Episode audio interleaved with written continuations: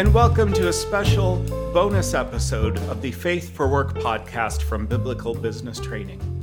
I'm your host and BBT's group leader coach, Jordan Dollar.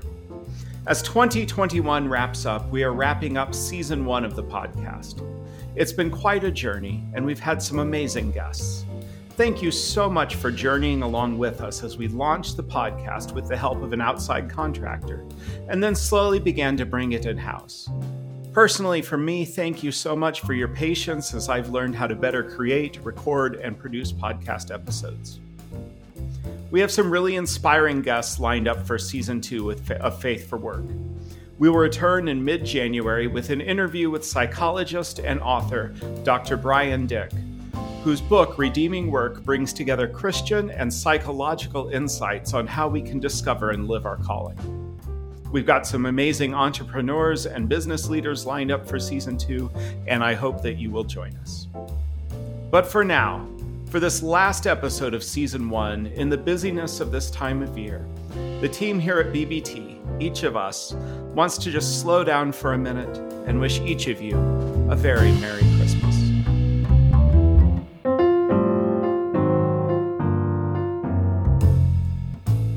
Jesus is the reason for the season, and my favorite hymn from as far back as I can remember is Away in a Manger. I'm Sarah, and I am BBT's utility player. I do social, I write curriculum, manage fundraising campaigns, and a myriad of other things. I learned Away in a Manger as a child for a Christmas program at church. And at the time, I had a baby sister and wondered how on earth Mary could get that baby to not cry. Now, every time I hear it, the Spirit moves in me. Maybe it's because I fully understand the story now. Or maybe it's because I'm a mom and I can feel a small portion of that awe and wonder Mary must have felt. This hymn is often one we sing on Christmas Eve, and I always wish that feeling of God's Spirit moving in people in those candlelit moments would last forever. It's what I imagine heaven to be like, and it's what I wish for you this Christmas season. For God so loved the world that he gave his only Son, that whoever would believe in him would not perish, but have eternal life. John 3:16.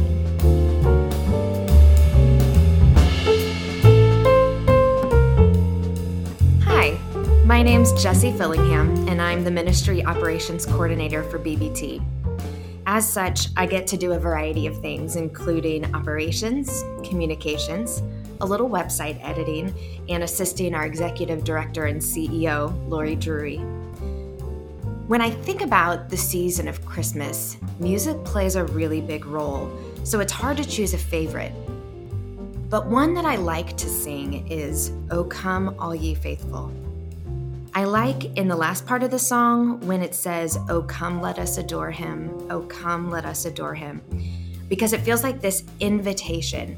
And if I'm really present in the moment, sometimes I get this image of myself drawing near to the manger along with Mary and Joseph, the shepherds and angels and Christians around the world and over the centuries.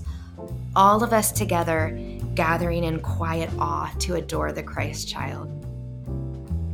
One of my favorite scripture passages during this season is Luke chapter 2, verses 8 through 20. This is the story of when the angel appears to the shepherds, inviting them to go see baby Jesus, telling them about the Messiah's arrival. And then the heavens explode with this chorus of joy. And the shepherds go. They believe, and so they go and get to see baby Jesus. Last year, it occurred to me to wonder, did any of them ever encounter Jesus later in his ministry? And how did they remember this story, this experience for the rest of their lives? Did they tell this story over and over to their kids and grandkids until everyone was tired of hearing about it? In the weeks leading up to Christmas Day, my family lights candles on an Advent wreath, and this has become one of my favorite traditions. It sits on our kitchen table, and every night during dinner, we light a candle. The first week, we light one every night. The second week we get to light two, and so on until we get to Christmas Day, when we finally get to light the candle in the middle, the Christ candle. And it just feels so celebratory to finally get to light that candle that we've been waiting for weeks. I pray you and your loved ones experience the growing anticipation as we all wait for Christmas Day, and then get to celebrate with joy when it finally arrives.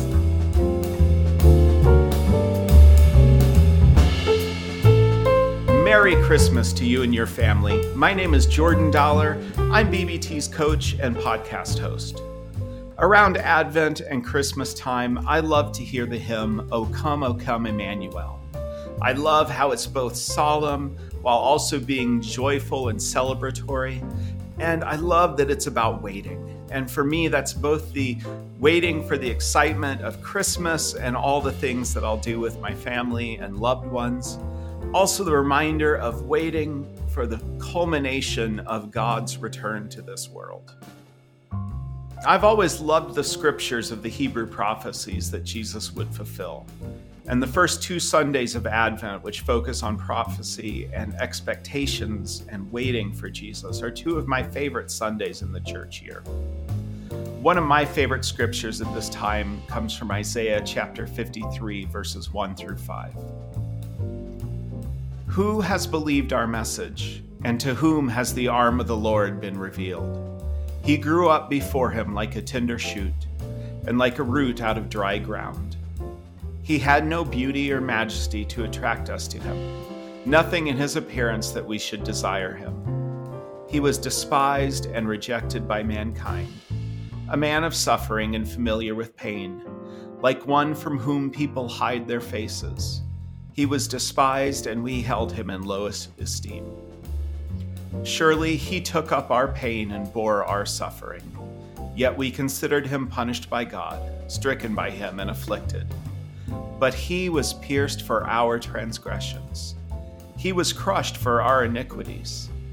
The punishment that brought us peace was on him, and by his wounds we are healed.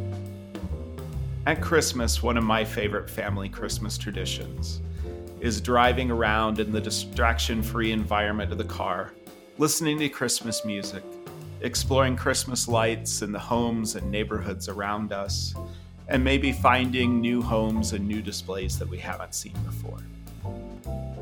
May your Christmas be full of joy. May God give you opportunities to spend time with loved ones. And most of all, may you be reminded of and waiting for Emmanuel, God with us.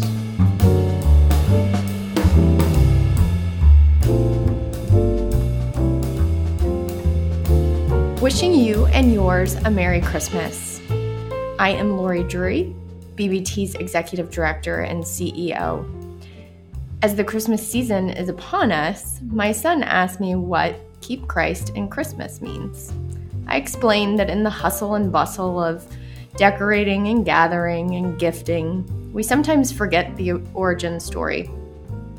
Mary said yes to God's will for her life to bear the Son of the Most High, Christ. God gave us Christ to show his love for all people. It is the greatest gift we'll ever receive. As a mother of two boys, the song, Mary Did You Know, is thought-provoking to me.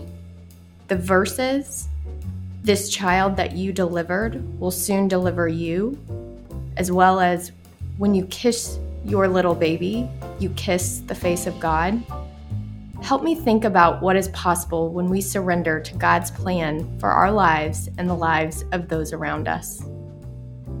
I reflect on Luke chapter 1, 26 through 38. In the 6th month of Elizabeth's pregnancy, God sent the angel Gabriel to Nazareth, a town in Galilee, to a virgin pledged to be married to a man named Joseph, a descendant of David. The virgin's name was Mary. The angel went to her and said, "Greetings, you who are highly favored. The Lord is with you." Mary was greatly troubled at his words and wondered what kind of greeting this might be. But the angel said to her, "Do not be afraid, Mary. You have found favor with God. You will conceive and give birth to a son, and you are to call him Jesus. He will be great and will be called the Son of the Most High. The Lord God will give him the throne of his father David, and he will reign over Jacob's descendants forever. His kingdom will never end. How will this be? Mary asked the angel, since I am a virgin. The angel answered, The Holy Spirit will come on you, and the power of the Most High will overshadow you. So the Holy One to be born will be called the Son of God. Even Elizabeth, your relative, is going to have a child in her old age, and she, who was said to be unable to conceive, is in her 6th month. For no word from God will ever fail. I am the Lord's servant, Mary answered. May your word to me be fulfilled. Then the angel left her. I pray that you and your family and those close to you experience the same obedience and hope Mary did, and say yes to God's will this Christmas and in the new year ahead. Remember, nothing will be impossible with God. God bless, and Merry Christmas.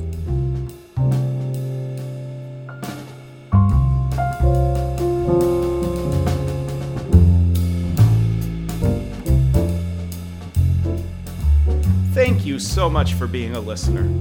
May you have a blessed Christmas and celebrate God coming into the world and into our lives.